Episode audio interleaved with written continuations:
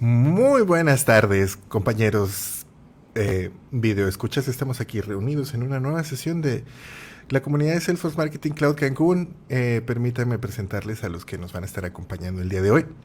Tenemos aquí por este lado a Erika Sánchez. Bienvenida, Erika Sánchez. Ahora de Orange. ¡Bravo! No podía esperar para poderte felicitar por haberte cambiado de, de trabajo. Si te oyes con un montón de eco. Creo que tienes ahí configurado chistoso tu, tus entradas y salidas de audio. Dale clic al engranito para que lo puedas cambiar. Eh, y también tenemos aquí a Mario Guerra que nos está acompañando el día de hoy porque esta es una sesión de datos. Una vez más. Mario, ¿cómo estás? Bien, ¿ustedes cómo están? Bien, bien, también súper profesional, ya con micrófono en, frente de sus audífonos y toda la cosa. Hemos estado invirtiendo en nuestro equipo para que nos escuchen mejor. Sí. Básicamente. De eso se trata. Pues muy bien, hoy vamos a estar platicando acerca de, de datos una vez más. Eh, así que pues permítannos eh, pasar de inmediato a, a la sesión. Como ya saben, pues hoy Vamos a hablar de datos porque tenemos a Mario aquí. Siempre que está Mario hablamos de datos. Entonces, eh, la sesión de hoy es análisis e interpretación de datos. Cuéntanos, Mario, ¿de qué se trata el análisis y la interpretación de, datos? ¿A qué, dónde queremos llegar? Es partiendo de la información que tengamos en Marketing Cloud y cómo es que dentro de todo este universo de Salesforce podemos hacer un buen análisis para unas campañas de email marketing directamente en Marketing Cloud qué decisiones debemos tomar? ¿Cuáles son los sesgos que pueden existir al momento de hacer justamente cualquier tipo de análisis? Y eh, un, recorrido rápido, por decirlo, en las métricas más comunes de, email marketing y algunos otros tips que se pueden presentar dentro del análisis de la data para la creación de las campañas. Excelente, pues sí, yo creo que esta es una de las partes que más incomprendidas de del del marketing, ¿no? de, ahora que tenemos oportunidad de medir todo lo que sale, todo lo que entra, todo lo que se relaciona y poco, poco o, nada hacemos con respecto al análisis de datos. ¿Qué ibas a decir, Erika? Es justamente eso de, luego nos la pasamos recolectando datos y datos y datos y datos y después no se, no se hace nada con ellos. Y es como, entonces, ¿para qué recolectamos toda, toda la información? ¿no? Si se podrían hacer campañas más personalizadas y cositas más divertidas. Por supuesto, ¿no? Además porque somos unos nerds y, creemos que esto es diversión. ¿sí? No, no sé en qué momento pasamos a que esto suena divertido, pero sí es la verdad. Entonces, vamos a ver, análisis de datos, mejores prácticas. Déjenme encontrar la manera de hacer esto en pantalla completa. ¿Cómo se hace aquí? De tu lado derecho. De mi lado superior dice slideshow. Slideshow. Excelente, muchas gracias. análisis de datos, ¿qué pregunta quiero responder? Ahora sí que me tengo que preguntar la pregunta, Mario. Cuéntame eso, ¿cómo, cómo lo hacemos? Eh, por ejemplo, considero que son 10 puntos importantes los cuales tenemos que eh, hacernos, cuestionarnos para poder eh, empezar a maquilar un buen plan de análisis. todo esto aterrizado justamente a la parte de Marketing Cloud, por ejemplo, ¿Qué pregunta quiero responder con el análisis que voy a realizar? ¿Qué necesito saber? ¿Cuántas personas me están abriendo? ¿Cuántas personas me abren una vez? ¿Cuántas personas están participando en campañas? Y de esas que participan, ¿en cuántas sí hay una realmente eh, un clic al call to action o hay una acción en ese correo electrónico? ¿O qué datos necesito para mi análisis? Ya que tengo la primera pregunta es, ¿qué, qué quiero responder? ¿Qué datos necesito para generar esa respuesta? ¿Dónde voy a conseguir los datos? ¿En una data extension? ¿En un journey? Eh, ¿En simplemente la parte de tracking? ¿En reports? ¿En datorama? ¿Dónde voy a tener todos esos datos? Revisión y limpieza de datos. ¿Cuál va a ser eh, el proceso, el mecanismo a seguir cuando yo estoy tratando de realizar el análisis? Y si la data que yo voy a manipular para el análisis ya viene normalizada, tema que tocamos en sesiones pasadas, si la data que, voy a, utilizar eh, ha sido tratada por alguien más, por una entidad secundaria, o simplemente yo soy quien la genera y yo soy quien la trata. Después el análisis exploratorio de datos, justamente, ya después de pasar todas estas fases, identificamos cuál es el tratado puro de nuestra base y empezar a hacer el modelado de datos, que es nuestro punto 6. ¿Qué es lo que voy a utilizar? ¿Qué tipo de, si es que voy a utilizar modelo estadístico? Que muchas veces pensarán, es Marketing Cloud, no necesitas. Si necesitas estadística para poder identificar en qué momento es bueno lanzar una campaña y en qué momento no. Simplemente con las herramientas de Einstein podemos identificar en qué momento hay una probabilidad alta de apertura y en qué momento hay una probabilidad baja. En qué momento hay una probabilidad de subscribe y en qué momento no. O en qué momento hay una mayor probabilidad de apertura. Desde ahí ya estás trabajando, por ejemplo, con regresiones lineales, con Machine Learning, que te permiten identificar en qué momento es bueno accionar con qué grupo de, de, tu, de tu universo de suscriptores. Y la parte de interpretación de los resultados, una vez que ya hicimos todo el análisis, eh, darle eh, ese sentido a los números o al resultado que tenemos. La revisión de resultados creo que es algo muy, muy importante porque dentro de todo el trabajo que hacemos, muchas veces pecamos de soberbia y pensamos que lo que estamos haciendo está estrictamente correcto y en la mayor parte sí es bueno, pero muchas veces nos da, como coloquialmente se dice, la ceguera de taller y damos por hecho cosas que se nos pasaron de vista, que, que, asumimos que alguien más pudo haber identificado y que por el día a día o por la ejecución simplemente no identificamos. Visualización de los resultados, cómo es que los voy a presentar cómo es que, que voy a tener esa interpretación en el aspecto de si es una gráfica, si es una tabla, si es simplemente una segunda base o una, una, base dependiente. Y por último, la puesta en producción y valor. Ya que tengo ese análisis, ¿cómo es que lo voy a estar ejecutando? ¿Para qué me va a servir? Todos estos pasos, por ejemplo, directamente en Marketing Cloud nos podrían estar ayudando para eh, cuando se presenta el escenario clásico de la creación de un programa de lealtad. ¿Qué segmento de mi base voy a utilizar? ¿A quién va a estar dirigido? ¿Cuál es la intención de ese programa de lealtad? ¿Voy a conseguir clics? ¿Voy a conseguir opens? ¿Voy a conseguir leads? ¿Qué es lo que quiero? ¿Qué es lo que necesito de eso? Y la otra, los resultados que me arroje la primera oleada de comunicaciones, ¿qué es lo que voy a hacer? ¿Lo voy a dejar como un always on? ¿Lo voy a dejar como algo estático? ¿Lo voy a dejar como qué? Todo esto es parte de lo que mencionaba Eri. Tenemos muchos datos pero muchas veces no sabemos qué es lo que tenemos que hacer. Sí, pues aquí viene una, una frase del Joker, ¿no? Somos esos perros correteando autos y no sabríamos qué hacer si atrapamos uno. Entonces, eh, creo que es, creo que con esta sola lámina nos podríamos pasar la hora entera, ¿no? O sea, sí. Eh, para, para muchos de ustedes que tienen formación científica, la pregunta que quiero responder también viene planteada, viene acompañada de un planteamiento de una hipótesis, Mario, ¿no? O sea, tú eh, bueno, Mario y Erika, perdón, eh, tú haces una hipótesis y dices, bueno, creo que está ocurriendo esto basado en la observación que tengo y entonces generas una hipótesis y lo vas a probar con los datos también ¿no? y con los resultados que obtengas.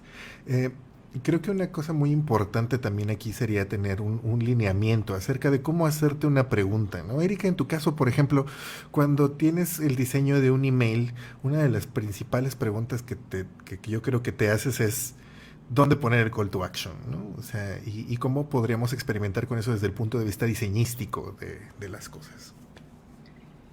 Fíjate que antes de esa pregunta, la, primera pregunta que siempre me hago con un correo es cuál es el propósito de este correo.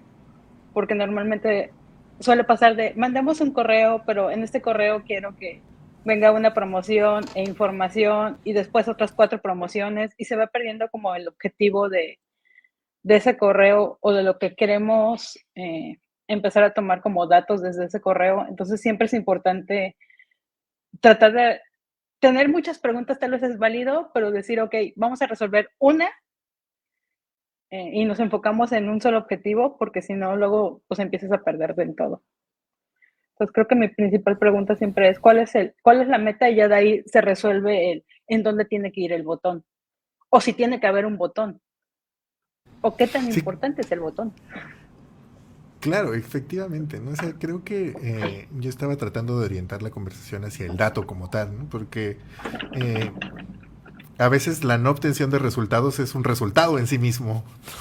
Como mencionas, si, si retacas tu email de información y de call to action, si lo vuelves una dulcería, viene la, la paradoja de la pared de shampoos, ¿no? O sea, yo siempre que voy a la pared de shampoos me siento abrumado porque no sé si quiero el cabello más sedoso, no sé si lo quiero más brillante, no sé si lo quiero más limpio, no sé si quiero limpiarme el cuero cabelludo. Y acabo comprando ninguno, ¿no? Y mejor me baño con detergente de trastes porque es más sencillo. con jabón sote, sí, claro, un clásico. Eh, pero efectivamente, incluso eh, esto tiene que ver también con el diseño de los experimentos, ¿no? Y, viene la segunda pregunta, ¿de qué datos necesito? O sea, hablando desde el punto de vista de, de eh, para medir el éxito, ¿no? ¿Cómo vamos a definir el éxito de una campaña? ¿Lo vamos a definir simplemente por opens? ¿Lo vamos a definir simplemente por clics? ¿O lo vamos a definir por acciones tomadas en el sitio después? ¿Qué opinas, Mario? Pues creo que también parte importante eh, es eh, ponderar los resultados. Siempre pasa el escenario que las personas consideran que mil personas o mil, mil aperturas representan lo mismo que 10 aperturas.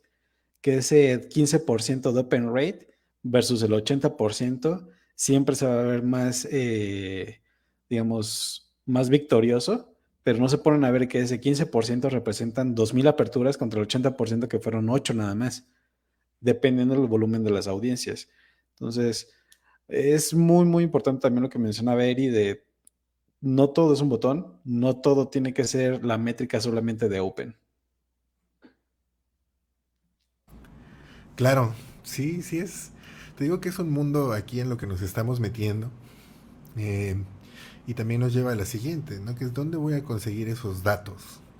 Entonces, creo que un repositorio sumamente importante, aunque temporalizado, y esta temporalización también, mucha gente la toma como algo negativo, ¿no? Así es que solo tengo datos históricos de los últimos 180 días pues es un buen punto de, inicio. Tus data views son un buen punto de inicio porque si en 180 días no tienes suficiente información para hacer esto, para tomar una decisión, pues, pues eh, habríamos de empezar a revisar esto porque el mercado se mueve y se mueve rápido y cambia, ¿no? Entonces no es, no es como decía Erika, no es necesario guardar datos y acumularlos durante muchos años si al final las acciones que vas a tomar con estos datos son son nulas, ¿no? ¿O qué me puedes decir, Erika?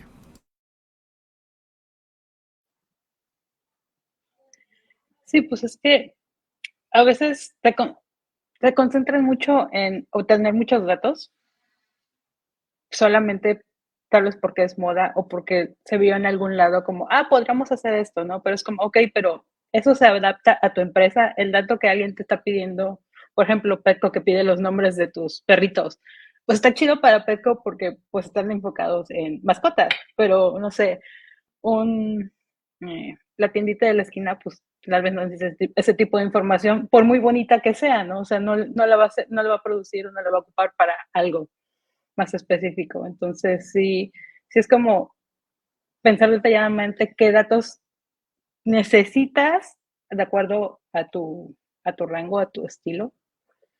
Y y no solamente por recabar. Claro, y aquí viene también el, cuarto paso, que es la revisión y la limpieza de datos. A veces tomamos limpieza de datos como, no, ¿por qué vas a borrar? pues, pues no es necesariamente que vayamos a borrar, pero sí que vamos a establecer un, una línea sobre el tipo de datos y de información que vamos a, a, a buscar, porque si no, pues también entramos ahí en contaminación, Mario, ¿cierto? Sí, y recordemos que una de las métricas más importantes que cuida Salesforce es la del bounce rate. Y el bounce está muy ligado a la limpieza de nuestra propia data. Saber qué correos electrónicos estamos ingresando para que entonces no se vea afectada nuestra reputación de la IP. La revisión y limpieza de datos no solamente se limita a, la normalización de, de cierta estructura de data, sino que también ya centrándolo todo a Marketing Cloud significa una, de dónde estás trayendo tus datos. Dos, qué tan puros son esos datos. Y tres, ¿estás seguro que el suscriptor quiere recibir información tuya? ¿Estás segura que o seguro que el suscriptor eh, dio ese, eh, esa autorización de, estarles comunicando? Porque a pesar de que tengamos el dato, no significa que forzosamente lo tenemos que utilizar y ahí también va implícita la limpieza. Totalmente, totalmente. Y, el, análisis exploratorio de datos, fíjense que y siempre que me entregan una nueva business unit y me piden que haga algo, primero digo, hey, primero aguanten, necesito hacer un inventario, necesito saber qué hay aquí y saber cómo está construido, ¿no? Porque, porque nos hemos enfrentado muchas veces al, caso de que no hay una nomenclatura, no hay una estructura definida y tenemos que adivinarla y y tratar de entenderla lo mejor posible. No, no sé, Erika, ¿tú qué, qué, qué, te, qué te, ha tocado de, de, explorar ciertos datos o ciertos resultados y qué, qué me puedes platicar? También, bueno, me ha pasado que existen datos muy duplicados sobre un mismo, un, un mismo persona. Este, entonces, como un poco complicado. De hecho, ahorita que estaba viendo justamente el título de modelado de, de, datos, me quedé pensando, ¿cuál es una buena forma de modelar los datos? Un, buen ejemplo que me pueden dar, porque esa es la parte en la que yo todavía me pongo así de, ¿cómo se empieza a hacer esto? Ya tenemos esto, ¿cómo lo empezamos a modelar y hacer más, más una estructura bonita que no tenga toda miles de ramas? Híjole, esa es la pregunta del millón. Y, la respuesta aquí, a menos que Mario opine lo contrario, es cada caso es el caso. O sea, no puedes, no, no hay un modelo de datos general que aplique para todas las, las business unit y las líneas de negocio, ¿cierto Mario?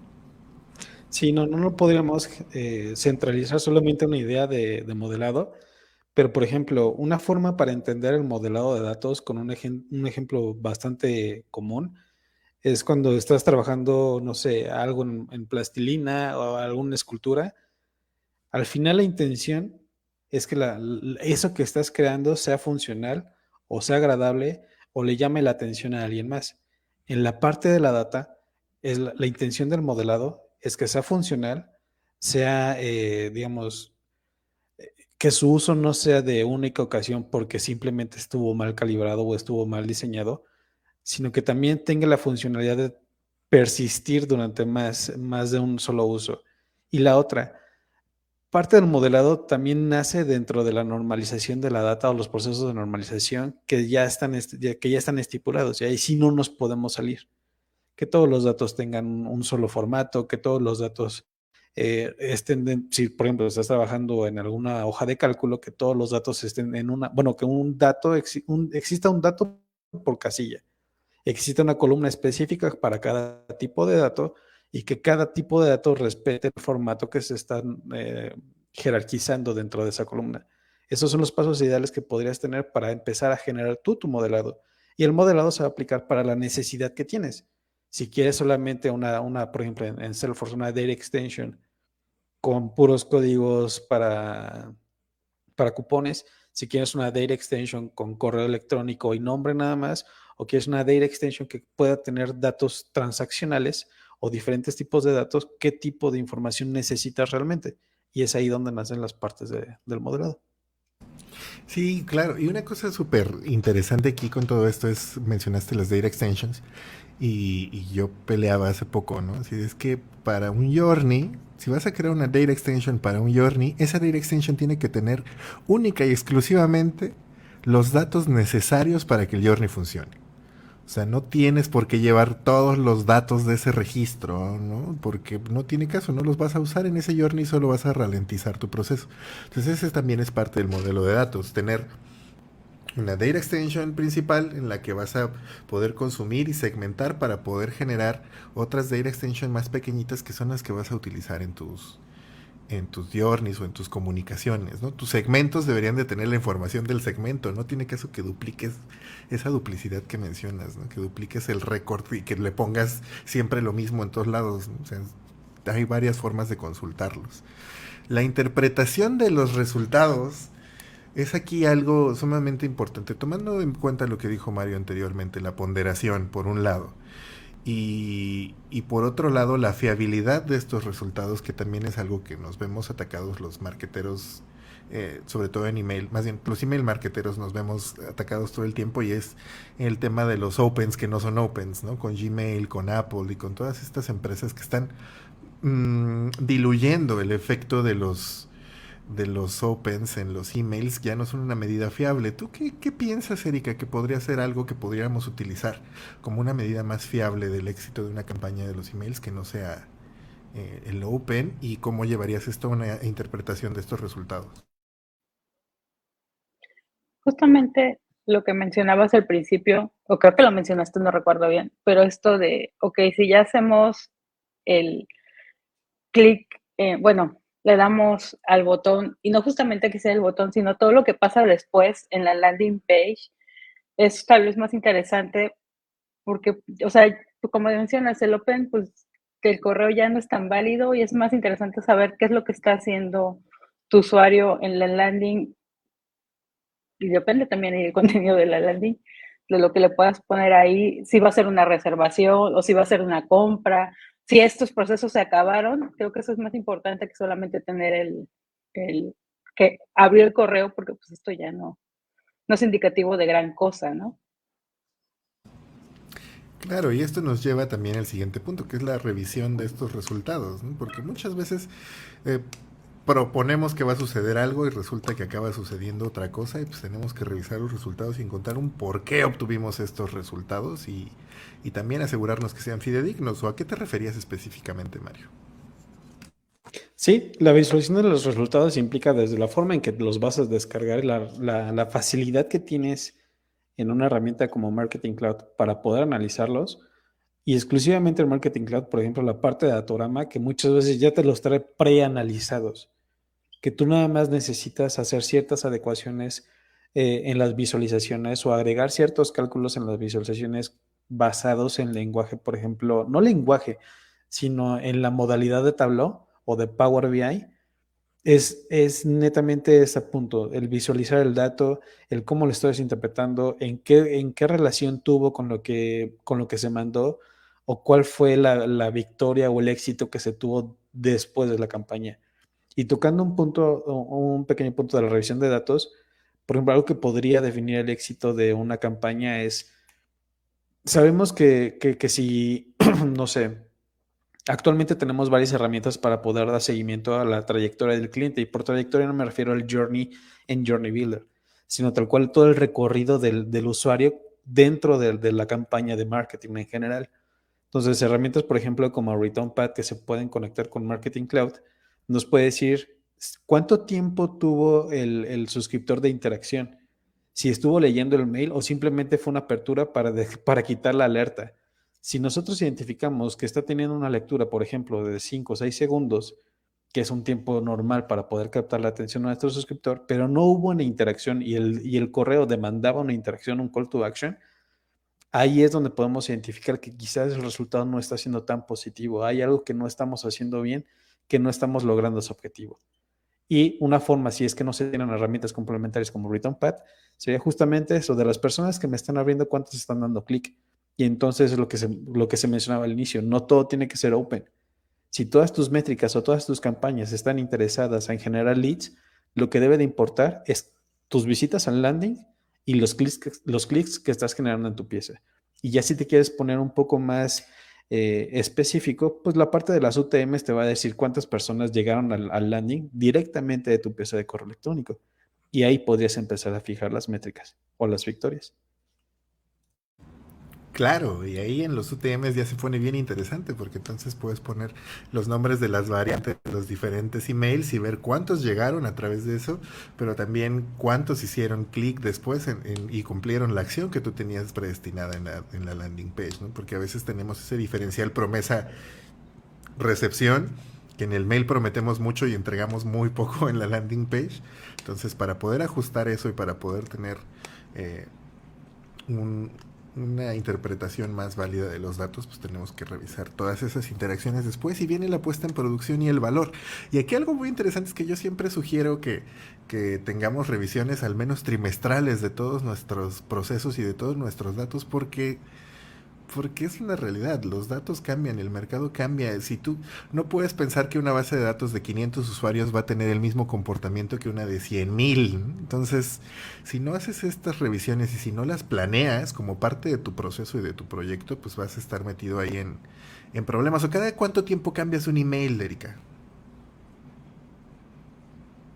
En un mundo ideal se debe estar cambiando bueno, también depende un poco de la campaña, pero si es una campaña que, no sé, te dura seis meses, al menos andarlo revisando cada mes, creo que sería algo importante, porque a veces cambios muy mínimos, como el color de, pues tal vez, ok, si es un branding, el color del, del botón no, pero la posición o el tamaño de la tipografía o el cambio de una imagen, son pequeños detalles que tal vez no involucra hacer de nuevo todo el correo, pero puedes ir probando eh, y tendrías un poco más de no andarle adivinando si fue, si, si fue la foto o, si fue el, el, texto del call to action, ¿no? Irlos probando para ver qué puede funcionar mejor. Claro, viva el A-B testing, larga vida al rey. Vamos a pasar a la siguiente diapositiva que dice tipos de sesgo, Santa María. ¿Qué es un sesgo, Mario? A ver, vamos a empezar definiendo qué es sesgo. Aquello que está presente pero ignoras, que por, por ya sea por proceso o por decisión propia, decides ignorar. Mm, un ejemplo podría ser e, es que este escenario es bien recurrente y aplica para muchas cosas. Yo creo que de, las cosas que más se repiten es los que hacen el comparativo de envíos de volúmenes grandes con el desempeño de envíos de volúmenes relativamente más pequeño. Y es ahí el sesgo muestral que puedes tener. No es el mismo peso que tienen el 15% de apertura de que generaron 1200 personas al peso que generó el 50% de apertura que lo generaron 20 personas. No es, el, mismo impacto. Puede ser una muy buena segmentación, una micro nanosegmentación, o puede ser acto de la casualidad en el momento que no lo mides y no lo controlaste. El sesgo de exclusión nos puede llevar justamente a la parte de, por ejemplo, se me viene a la mente el, escenario de la muestra ideal. Sabemos que no todas las, que no siempre vas a tener el comportamiento específico de todas las personas pero un pequeño grupo sí te puede definir cuál sería el aproximado del comportamiento del resto de la base. Pensemos que todas las personas que muestran un interés por cierto producto de cierta marca tienen en común la preferencia del producto, que decidieron tener comunicación por correo electrónico y entonces de nuestra misma base de datos podemos identificar qué valores tenemos o qué valores captamos que puedan marcar un segundo factor común. Y entonces ahí es donde puedes tener eh, tu, sesgo de, exclusión al momento que no estás contemplando los escenarios que tienes dentro de tu data. Qué, profundo, qué clavado, qué, intenso es todo esto de, de, los sesgos. Sí, fíjate que una de las cosas más importantes de los sesgos creo que es algo que acabas de decir y es, es algo que estás, que, que, ni siquiera sabes que está ahí, ¿no? O sea, el sesgo cognitivo, que todos somos víctimas del sesgo cognitivo, es, es una es una realidad y hacerte consciente de ello, bueno, pues te ayuda a tomar mejores decisiones, ¿no? Y, y otro sesgo al que nosotros nos vemos enfrentados todos los días es el, el efecto caja de eco, ¿no? Eh, cuando entramos a nuestras redes sociales y nos convencemos de que todo el mundo piensa como nosotros porque vemos las mismas publicaciones en las redes sociales, pues no, güey. Más bien, el algoritmo de Facebook te muestra esas comunicaciones o esos mensajes porque saben que sabe que es los con los que vas a interactuar más, pero eso no quiere decir que todo el mundo piense como tú piensas, muchachito, ¿no? Y aquí viene el sesgo del investigador, y es que nuevamente todos somos humanos, ¿no? Entonces es imposible, no podemos quitarnos a nuestros propios sesgos, podemos identificarlos, ¿no? Podemos reconocerlos, pero nunca vamos a deshacernos de ellos por completo, entonces eh, es una situación con la que tenemos que aprender a vivir y sobre todo tener eh, esta información. y Ryan, no sabes las veces que he dicho eso mismo, no es por, no es por andar de, de profe de soccer, pero sí, tú no eres tu cliente. Ese, ese es una frase, híjole, fundamental. Erika, cuéntame, te, seguro te acuerdas alguna vez que dije, nosotros, esto no es para nosotros. Cuéntanos, cuéntanos.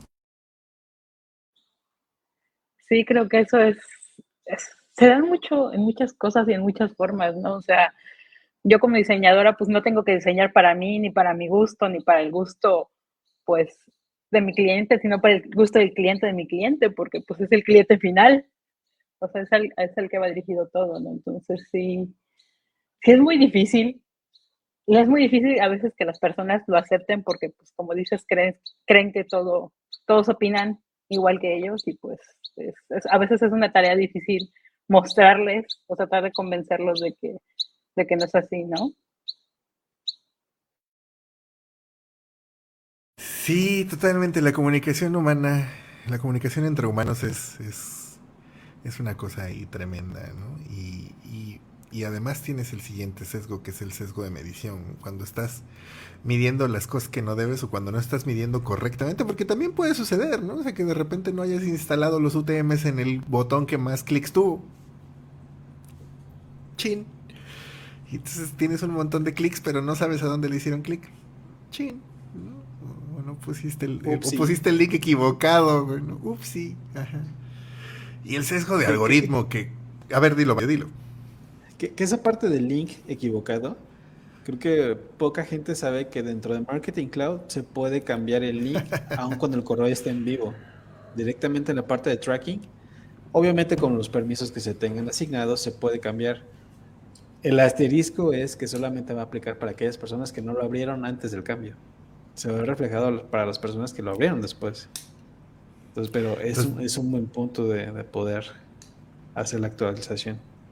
Los job links salvan vidas, empleos. Sí cabezas, este, cuentas, campañas, campañas, productos. los joblinks, productos, pues sí, ¿no? Los joblinks, por favor, échenle una revisada a joblinks en Salesforce Help.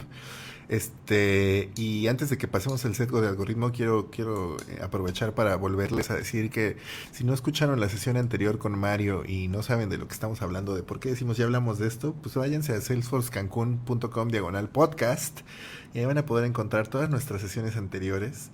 Eh, y los invito realmente a que se suscriban. Son estas mismas sesiones en formato podcast, así que nos pueden llevar en su coche, nos pueden poner para dormir también. Si quieren en algún momento tener alguna petición, les podemos cantar estrellita donde estás para que puedan dormir a gusto y todo esto. Eh, se los agradezco que nos sigan a través del podcast. Y el sesgo de, algoritmo, eh, Mario, Erika, yo creo que esto es lo que acabamos de mencionar tanto dentro, bueno, somos víctimas del sesgo de algoritmo con el efecto que caja, eh, pero también si nosotros diseñamos un algoritmo, eh, es imposible que tomemos en cuenta todas las vertientes. Bueno, creo que estaría interesante definir qué es un algoritmo. Erika, ¿tú qué crees que sea un algoritmo? Esas, son las veces que me pones de evidencia porque me quedo pensando, ¿qué es exactamente? Y no sé cómo explicarlo.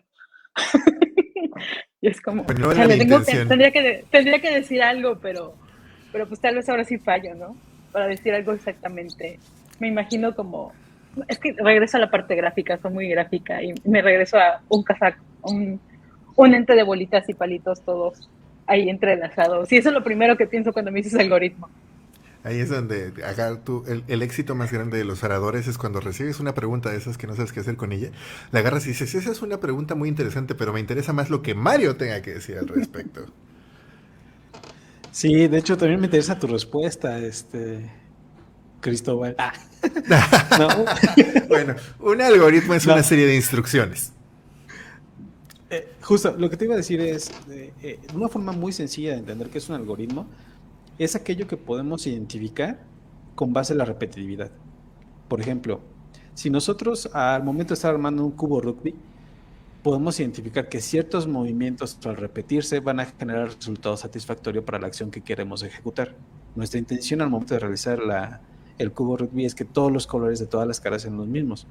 Entonces hay ciertos movimientos que nosotros ejecutamos que nos va a dar ese resultado.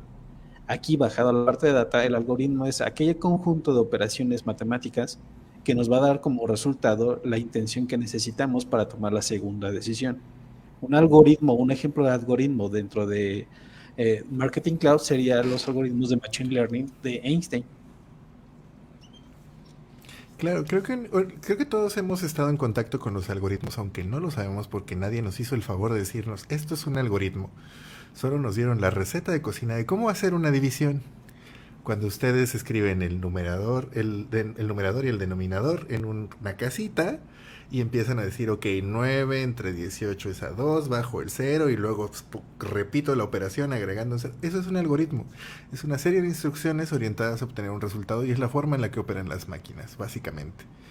Eh, otro algoritmo que nosotros tenemos es el orden también en el que hacemos nuestra importación de los datos. Es un algoritmo que va a importar primero este dato, después este otro, después este otro basados en nuestra jerarquía.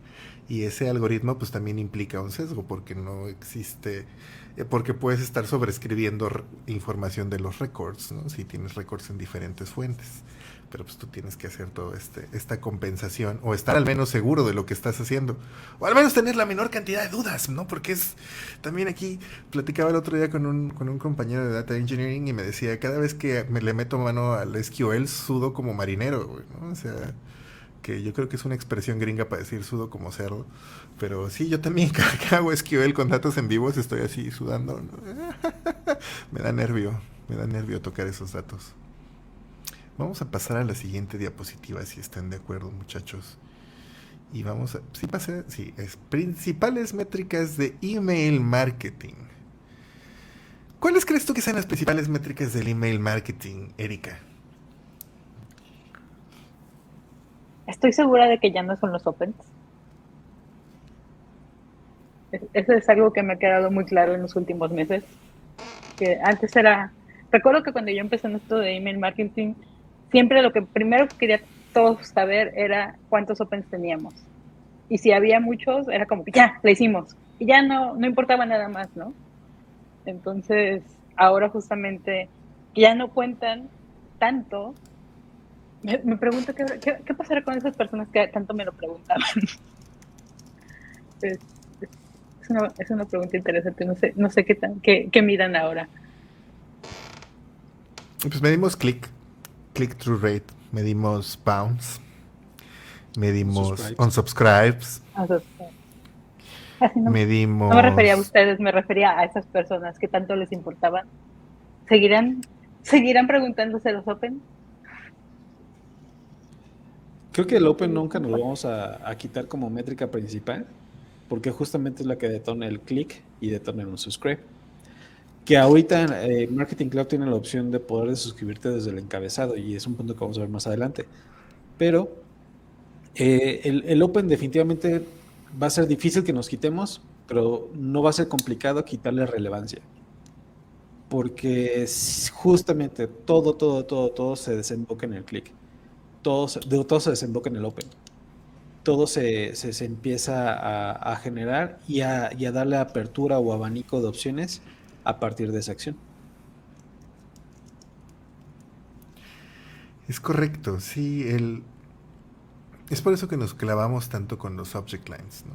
Es por eso que nos clavamos tanto con, con los preheaders, porque lo que estamos buscando al final es convencerte de que vale, convencerte a ti, usuario, de que vale la pena que entres a este correo y consumas la información que te estamos queriendo proporcionar. O sea, es esa es nuestra principal fuente de, datos. Eh, yo creo que lo que seguiría después, bueno, sí, no creo, estoy seguro que lo que seguiría después del Open sería el click. O sea, medir el click. Y no solo medir el click como un ente, ¿no? O sea, es el click, le hiciste click. ¿A qué? A, algo le hiciste click, sino también eh, que el click que tú estés haciendo se comporte de la manera en la que tú lo estás buscando, ¿no? O sea, eh, lo que decíamos hace rato, puedes tener varios call to actions, no es lo ideal, pero puedes tener varios call to actions y realmente le están haciendo clic al que tú esperabas. ¿Cómo, cómo podríamos interpretar eso, María? Imagínate que tienes un email que tiene una sección encabezado grande, su call to action, y luego tres pequeñas, y resulta que la que le están dando más clic es la de la tercera a la derecha. No, ni siquiera la principal, ni porque es más grande. ¿Qué, qué obtendrías? ¿Qué, ¿Qué, me dirías de eso tú como analista de datos? María? Ahí la primera pregunta que me surgiría es, ¿cuántas piezas de ese estilo se han mandado? Porque si es algo que se repite, es que seguramente anteriormente pusiste un call to action en, esa, en una imagen o estás acostumbrado a poner call to actions no tan claros. Y es por eso que la gente se va con la finta, que ahí va a haber algo. La otra, si es que es la primera vez que lo haces, es que tu misma audiencia te está marcando cuál es la tendencia en la cual debes poner tus call to action, que ya no es simplemente un botón, que quizás debe ser algo animado como un GIF, como una imagen de carrusel o una imagen estática. Y si es que dentro de todo el universo no es eso, sino que simplemente es acto de la casualidad, también lo debes interpretar como que tu audiencia te está diciendo la forma en que debes de comunicarte con ellos. Y ese sería mi resultado. El, decir, sí, la métrica fue esta, pero el insight El, dato importante que nos arrojó este clic, que sea alto o sea bajo, es que la audiencia nos está diciendo cómo es que quiere ser comunicada. Entonces, tu siguiente comunicación debería ser, si es que la campaña lo permite, por medio de un A-B testing. Pones la misma pieza, pero cambia tu call to action a un botón y cambia tu call to action a una imagen. O lo cambias de posición o pones el acomodo de cierta forma que, fomente eh, un comportamiento diferente al que identificaste en la pieza. Es algo súper importante lo que acabas de mencionar y es que no puedes llegar a, ninguno de estos resultados con una sola pieza, ¿no? O sea, tienes que experimentar. Y, me llama mucho la atención cuando mencionas, Mario, si la campaña lo permite, pues, en, en mi mundo ideal, en Cristobalandia, no hay ninguna campaña que no tenga espacio para el A-B testing. Todas deberían de tener espacio para el A-B testing y debería ser algo que nosotros estuviéramos empujando con elefantes, ¿no? Para que sucediera. O sea, no puedes, no puedes, no puedes tener, al menos, al menos prueba el subject line, ¿no? ¿O qué te gustaría a ti probar en los correos, Erika? ¿Qué te gusta, tal vez? Me gustaría, espero poder hacerlo ya más, más seguido y más a futuro, este, poder probar el call to action, pero solamente el texto. Creo que, que tenemos que crear mejores call to action y dejar de ocupar el click here o learn more.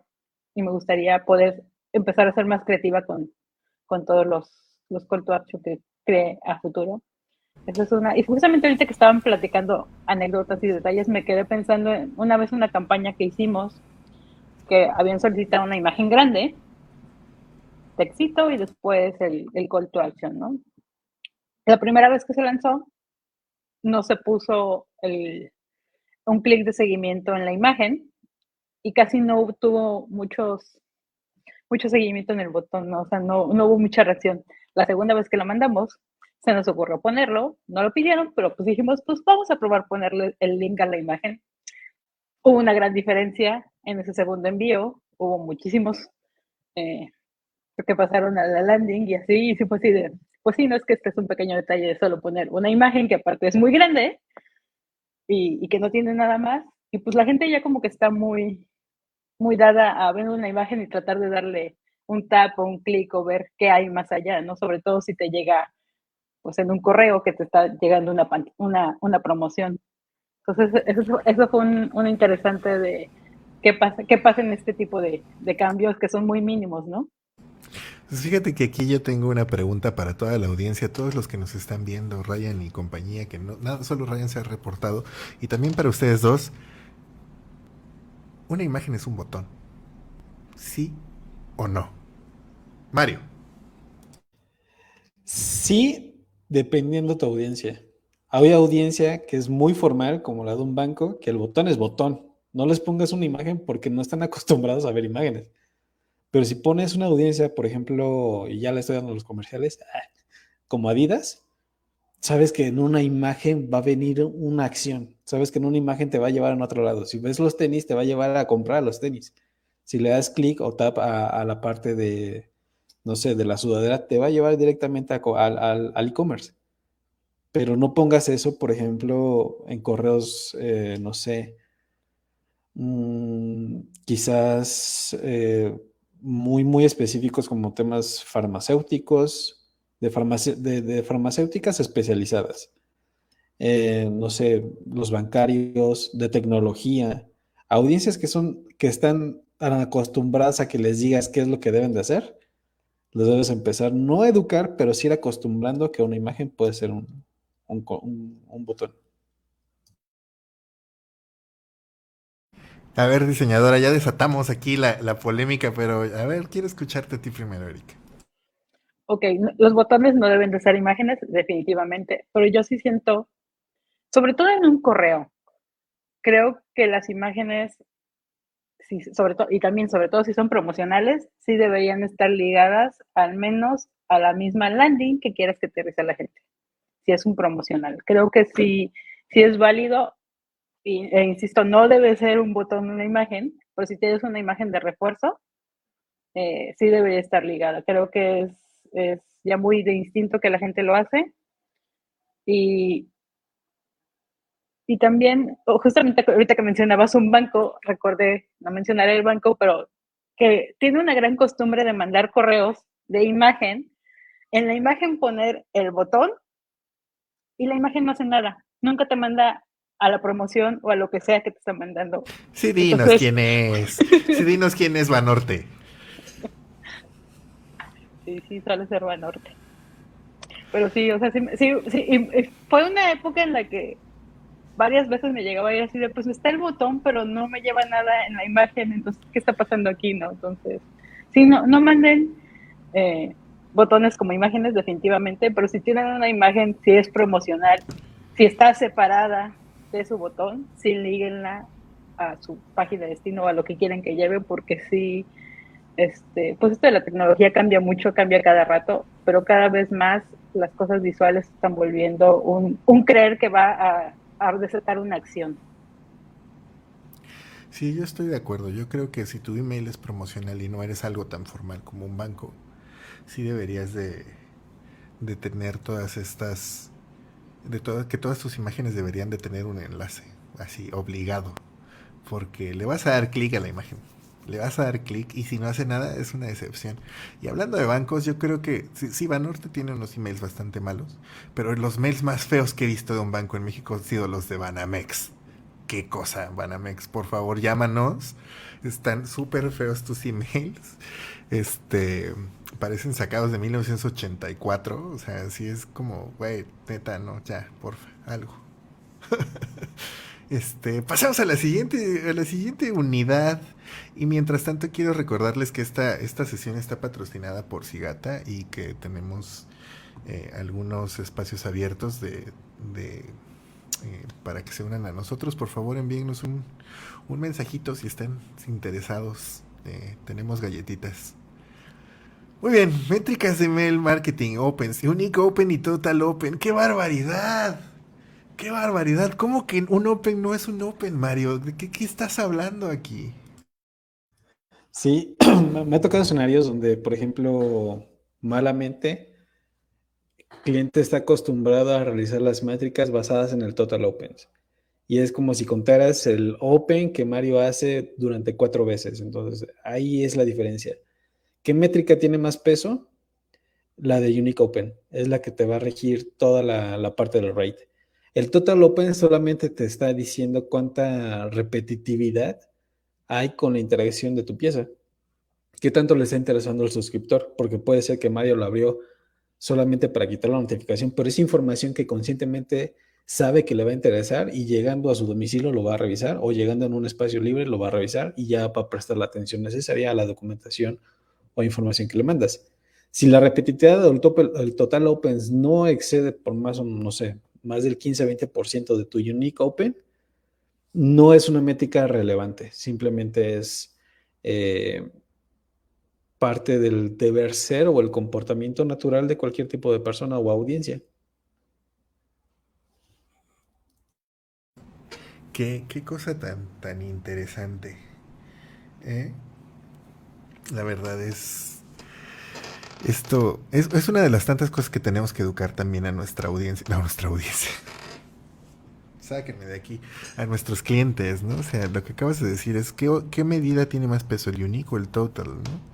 A menos que tu correo contenga toda la información que necesitas y que no haya nada que hacer ahí, entonces sí, el total puede ser algo muy importante, pero fuera de eso, el unique es el, realmente interesante porque además te sirve para calcular el open rate, como está aquí en la fórmula, ¿no? Tu tasa de apertura es igual a cuántas aperturas tuviste entre cuántos mensajes entregaste. Entregaste, que no enviaste, porque no todos los que envías entregan necesariamente. Hacemos a la siguiente. Ah, ya me fui para el otro lado. Hacemos a la siguiente y es clics. ¿Cómo que tampoco los clics son clics, Mario? ¿Qué, está pasando aquí con, esta información? Me estás confundiendo. Eh, que los opens. Eh, una persona puede dar muchas veces clic a una sola, a un solo call to action, o solamente, pero solamente te va a, servir el primero para el tipo de cálculo del rate. Y aquí se divide en dos fórmulas: el click to open, que son las personas que te dieron clic con una apertura y es el click to rate, que son las personas que tienen versus eh, personas que recibieron tu mensaje. ¿En qué momento tiene más relevancia una que otra? Cuando quieres medir el impacto de tu campaña, pero por interacción. Ejemplo, si mi pieza está buscando que la gente haga o visite mi sitio, lo más seguro es que el click to open sea la métrica que va a regir todo el éxito de mi campaña. Si lo que quiero hacer es comparar el desempeño de un newsletter de cierto mes contra el newsletter de otro mes, el click to rate, siempre cuando las audiencias sean similares o estén ponderadas, podría ayudarnos a tener esa métrica o ese comparativo. Claro, bueno, iba a llamar a Erika, pero ya se fue, entonces vamos a pasar a la siguiente. Y el Opens, ah, ya me regresé a Opens, entonces vamos a la siguiente, el Unsubscribe. Dan, dan, dan. El temido Unsubscribe. Ojalá pudiéramos ponerle aquí eco, eco, eco, así como de, de Darth Vader. El Unsubscribe. El Unsubscribe es bueno. Sí. Y es nuestro amigo en los subscribe también es un resultado. A veces también nos informa del ciclo de vida de nuestros clientes, ¿no? O sea, durante cuánto tiempo estuvieron interesados en nuestro producto y en qué momento dejaron de estarlo. Eh, yo creo que estas marcas que se ven sumergidas en escándalos, como que de repente, no sé, Coca-Cola se acaba el agua de Chiapas, maldito, seguramente han de ver muchos unsubscribes también, además de comentarios negativos en Facebook, ¿no? Seguramente hay mucha gente que se... O tú, Erika, ¿cuándo te suscribes de un correo? Fíjate que a veces es raro que me desuscriba. Y es raro que me desuscriba porque me ha pasado que me desuscribo y me siguen mandando cosas. En lugar de honrar el de suscribirme, me siguen mandando. Entonces eso me choca y mejor lo, que hago es mandarlos spam. La verdad es que he optado por eso. Eh, porque pues les va a ser más bonito que, que, que mi unsubscribe. Pero sí, como dices, el unsubscribe es malo. Hay que verlo como una forma de también poder tener una audiencia más interesada en ti, porque pues si, si no te quieren, pues ni modo, algo pasa ahí. Eh, y también, pues, si les das tu, su centro de preferencias y pueden ajustar qué tanto quieren recibir tus mensajes y puedes empezar a jugar con eso, también es importante poder tenerlo por ahí. Claro, además tenemos que recordar algo que nunca tomamos en cuenta, bueno, que casi nunca se toma en cuenta y es que todas las comunicaciones cuestan entonces, de repente que alguien se te suscriba porque ya no está interesado, pues te va a hacer gastar menos marketing dólares. Y sí, como bien dijo Erika, ¿qué es peor? Esta es pregunta de certificación casi casi así, ¿de qué es peor, uno el subscribe o el spam? Mario. No, definitivamente el spam es peor. Pero tocando el tema que decía Erika, de que le siguen llegando correos, también dependiendo el, lapso de tiempo, el umbral de tiempo, porque si bien creo que dice la ley de cambio spam que tienen 10 días naturales, 5 días naturales, para poder eliminarte de sus listas. Entonces, si son como Amazon que te manda dos correos diarios, pues al sexto ya podemos demandar. No, no, han, sido así como cosita de meses. Entonces, sí, sí, oigan, en serio, o sea, ya, ya es como un te suscribes y como que te vuelven a suscribir así de, no están honrando bien las cosas, ¿qué está pasando aquí? No, está padre, la verdad. Se van a spam y listo. Es, como más fácil.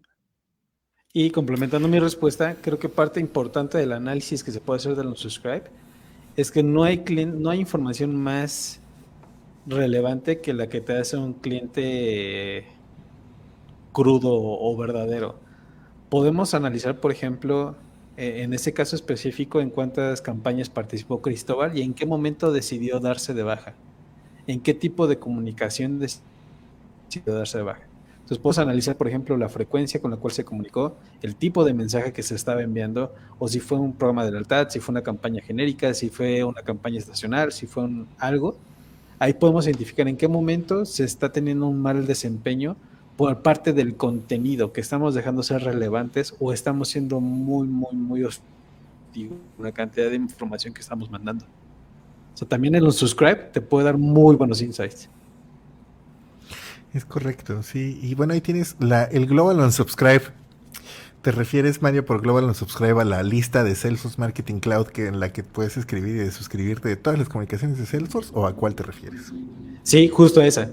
Eh, pensando en los niveles que se tienen, que no estén en ese momento en esta lámina eh, puestos jerárquicamente, Lo más sencillo es que sale de la lista si tienes un buen control de tus listas o de todas las suscripciones, dependiendo de la IP que tú estés mandando. Y la suscripción global, recordemos que Salesforce te puede eh, dar de baja, o bueno, tú te puedes dar de baja de, la, de todas las sesiones de Salesforce Marketing Cloud que se tengan activas y ya no vas a estar participando para ninguna.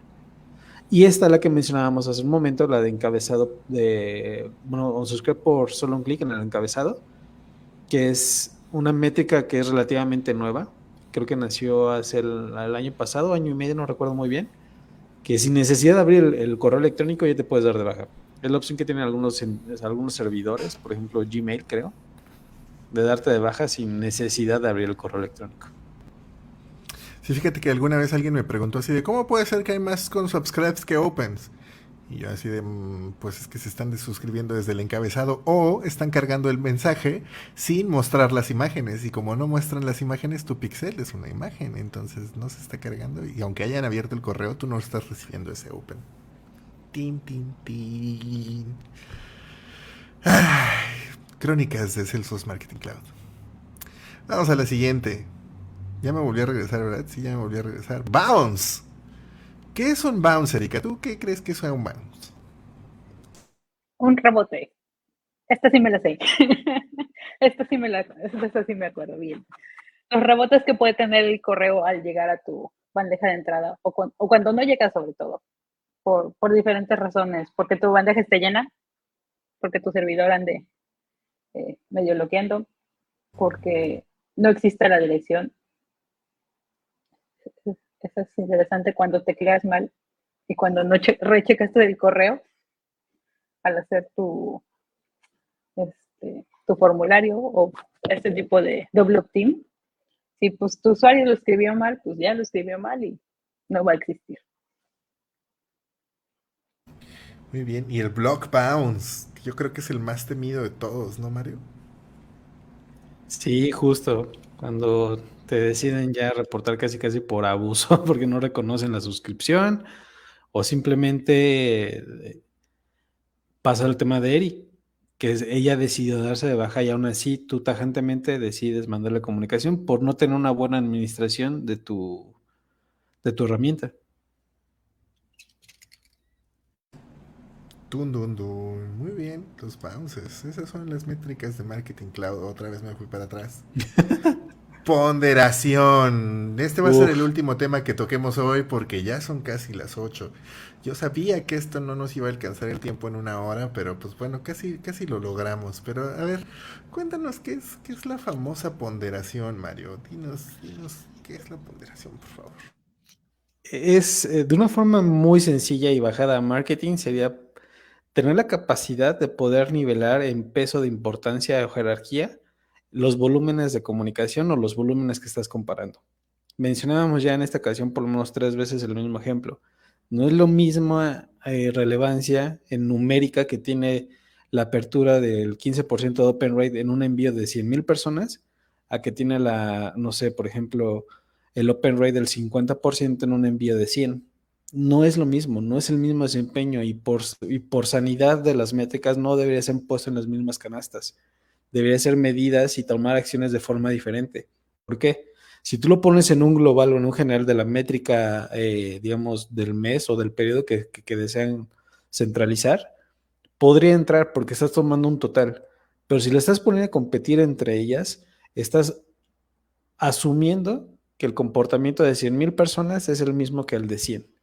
Y es ahí donde está tu sesgo muestral, donde está tu sesgo de, de resultado, donde está tu sesgo de muchas otras cosas que ya hemos hablado y que adicional te va a hacer tomar malas decisiones de negocio, malas decisiones de implementación y se va hacer un efecto dominó.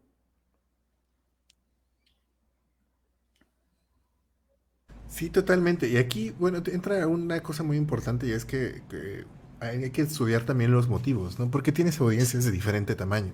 Si tu comunicación global, por ejemplo, tu newsletter, eh, se lo envías a todos por 100 mil personas, pero tus comunicaciones de productos se les envías únicamente a, no sé, hombres, mujeres, eh, México, Estados Unidos, o por estados, etcétera, pues obviamente el comportamiento va a ser diferente. Y además en una audiencia segmentada con una comunicación orientada a ese segmento, podríamos esperar un mejor, unos mejores resultados eh, que en un correo global, como en un newsletter, ¿no? Eso no quiere decir que, que sea necesariamente así, pero, pero puede haber muchos factores que influyan en el comportamiento diferente de una población grande a una población más pequeña. Erika, ¿estás de acuerdo? Yo totalmente este, me quedé pensando en esto de cuando segmentas para hombres, mujeres y todo, que sí es, es importante tener en cuenta por qué haces esos envíos, eh, por qué lo estás segmentando tanto y, por lo tanto, pues si ya sabes que estás segmentando tanto, pues vas a saber que va a estar un poco más, más pequeña la cantidad, ¿no? Si, si vas a segmentar en ese, en ese ejemplo. Sí, totalmente, ¿no? Y de hecho está, está interesante porque pues, déjenme, déjenme volver a compartir porque el siguiente tema de Mario es justamente eh, la segmentación. Dice aquí segmentación de audiencias. Y habla también de los tipos de segmentación. Geográfica, demográfica, psicográfica y conductual. Geográfica, pues creo que está bastante autoexplicado, geográfico, orientación geográfica, ¿dónde estás? Demográfica, aquí ya donde se pone interesante. ¿Qué es, qué es demográfico, Erika? ¿Cuál sería una segmentación demográfica? Pues justamente hasta que hablamos de hombres, mujeres o por edades o algo, no es que estoy tratando de pensar en un producto que pueda segmentar, pero este, no sé, cremas cremas con un que eso de que las cremas pueden ser muy específicas para la edad de cada mujer es como a mí yo es algo que no uso pero parece que sí es algo que mucha gente toma en cuenta y pues sí una una este una crema específica para un una edad en específica aunque ya sabemos que son mujeres pues ya vamos a una edad y ya vas reduciendo también un poco tu segmentación muy bien, sí. La que está más loca de todas, así suena como de, uh, ¿en qué momento va a llegar aquí Freud a decirnos de qué estamos hablando? ¿Cuál es la segmentación psicográfica, Mario? Justo busqué poner una definición un poco más, más eh, resumida, más puntual y es al punto que llegué, es, la que se utiliza para aproximarse al consumidor y brindarle una experiencia única a este lo más cercano posible a sus ideales y creencias. Ejemplo, en, esta, en, esta, en este tipo de segmentación podemos pensar en las audiencias deportivas. Yo compro producto de cierta marca esperando, por ejemplo, que tenga el mismo desempeño en, no sé, que, si voy a meter un gol se ve igual de bonito que el gol que mete Messi, por ejemplo. Ese es el tipo de segmentación, la que se puede interpretar que es aquel suscriptor o aquel cliente que piensa que por obtener tu producto va a tener no estatus, pero sí una cierta, un cierto confort, una cierta eh, afinidad hacia el consumo de aquello que está comprando. Dice Bane PM, hola Bane, es la segmentación que más se humaniza, la psicográfica. Es, Híjole, yo por ahí debatiría que para mí la conductual es la más humanizada de todas. La, psicográfica es mucho de una parte de tu, de tu humanidad, que es de la psique. Pero la conductual es la que realmente te define, porque tú puedes decir, a mí en realidad me gusta el fútbol, y cuando no seas tan, tan fan del fútbol, pero tu conducta tu conducta es tu conducta y en esa sí no te vas a poder escapar, ¿no? O sea, yo creo que si somos capaces de seguir tu comportamiento a través de diferentes comunicaciones de correo electrónico y definimos tu audiencia, definimos, perdón, eh, si está saturado, si no está saturado, qué tanto interactúas, qué tan poco interactúas, como Einstein, ¿no? Window Shopper, este, Promoter, etcétera, etcétera. Eh, yo creo que esa segmentación es todavía más humana que la, que la psicográfica pero no sé, Vane, si quieres, la próxima te invitamos a ti y discutimos sobre eh, la segmentación de audiencia psicográfica y conductual. Pero por hoy, muchachos, no es que les quiera cortar la inspiración, porque la verdad es que apenas estaba empezando a poner sumamente interesante, pero son las 8. Eh, quiero ser respetuoso de su tiempo. Y quiero agradecer a toda nuestra audiencia que, que estuvo con nosotros el día de hoy, sumamente activa. Eh, Vamos a estar trabajando en, más sesiones como esta. La próxima sesión es el, el próximo jueves.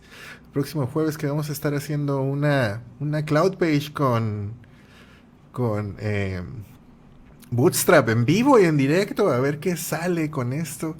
Eh, los invitamos y los estamos ahí esperando para que se unan a nuestra sesión del próximo jueves para hacer una página de Bootstrap, eh, una cloud page usando Bootstrap e insertarle un formulario con un mensaje de respuesta a ver si nos alcanza el tiempo también.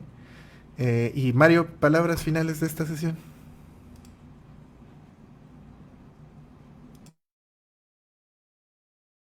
Mario está en shock. Erika, palabras finales de esta sesión. Mario se quedó, se quedó frío porque le faltó tiempo. pues la verdad es que siempre, me divierto, siempre aprendo, siempre me gusta poder platicar todo este tipo de, de, de cosas divertidas, porque sí lo vemos divertido. Este, y creo que eso está padre, porque siempre, siempre estamos buscando colaborar y poder buscar hacer esto ameno como dice, la, la, próxima sesión de Bootstrap es una sesión que, que, le tengo ganitas porque siento que voy a aprender mucho y siento que me voy a equivocar más, pero va a estar divertida. Sí, la intención de esa sesión de Bootstrap es no voy a preparar nada, así voy a agarrar tu diseño de Cisnépolis y lo voy a convertir a Bootstrap en tiempo real, a ver si, a ver si me sale. En fin, porque, nos pues gusta divertirnos así. Porque nos gusta divertirnos así, porque además creo que es una forma en la que sí pueden, puedo compartir este, este conocimiento, que tampoco es gran ciencia, ¿no? Ya que lo vean trabajando va a ser así, eh, eso es todo. Este, pero pues bueno, muchísimas gracias a todos por acompañarnos. Good fights, good nights, nos vemos. Ya regresó Mario, vamos a darle chance a Mario de que se despida de todos nosotros. Mario, palabras finales. Ya se volvió a ir. No, no ya aquí estoy. Ah, pues muchas gracias por la invitación. Y este, pues aquí cualquier tema que necesiten, estoy para apoyarles. Mamá, si me estás viendo, hola. muchas gracias por todo. ya te viste, te viste bien, Alex Lola. Prende la radio, mamá, porque está el tri de México. Conecta la USB. Dale, pues. Que tengan linda noche, muchachos. Bye. Hasta luego, bye. Bye.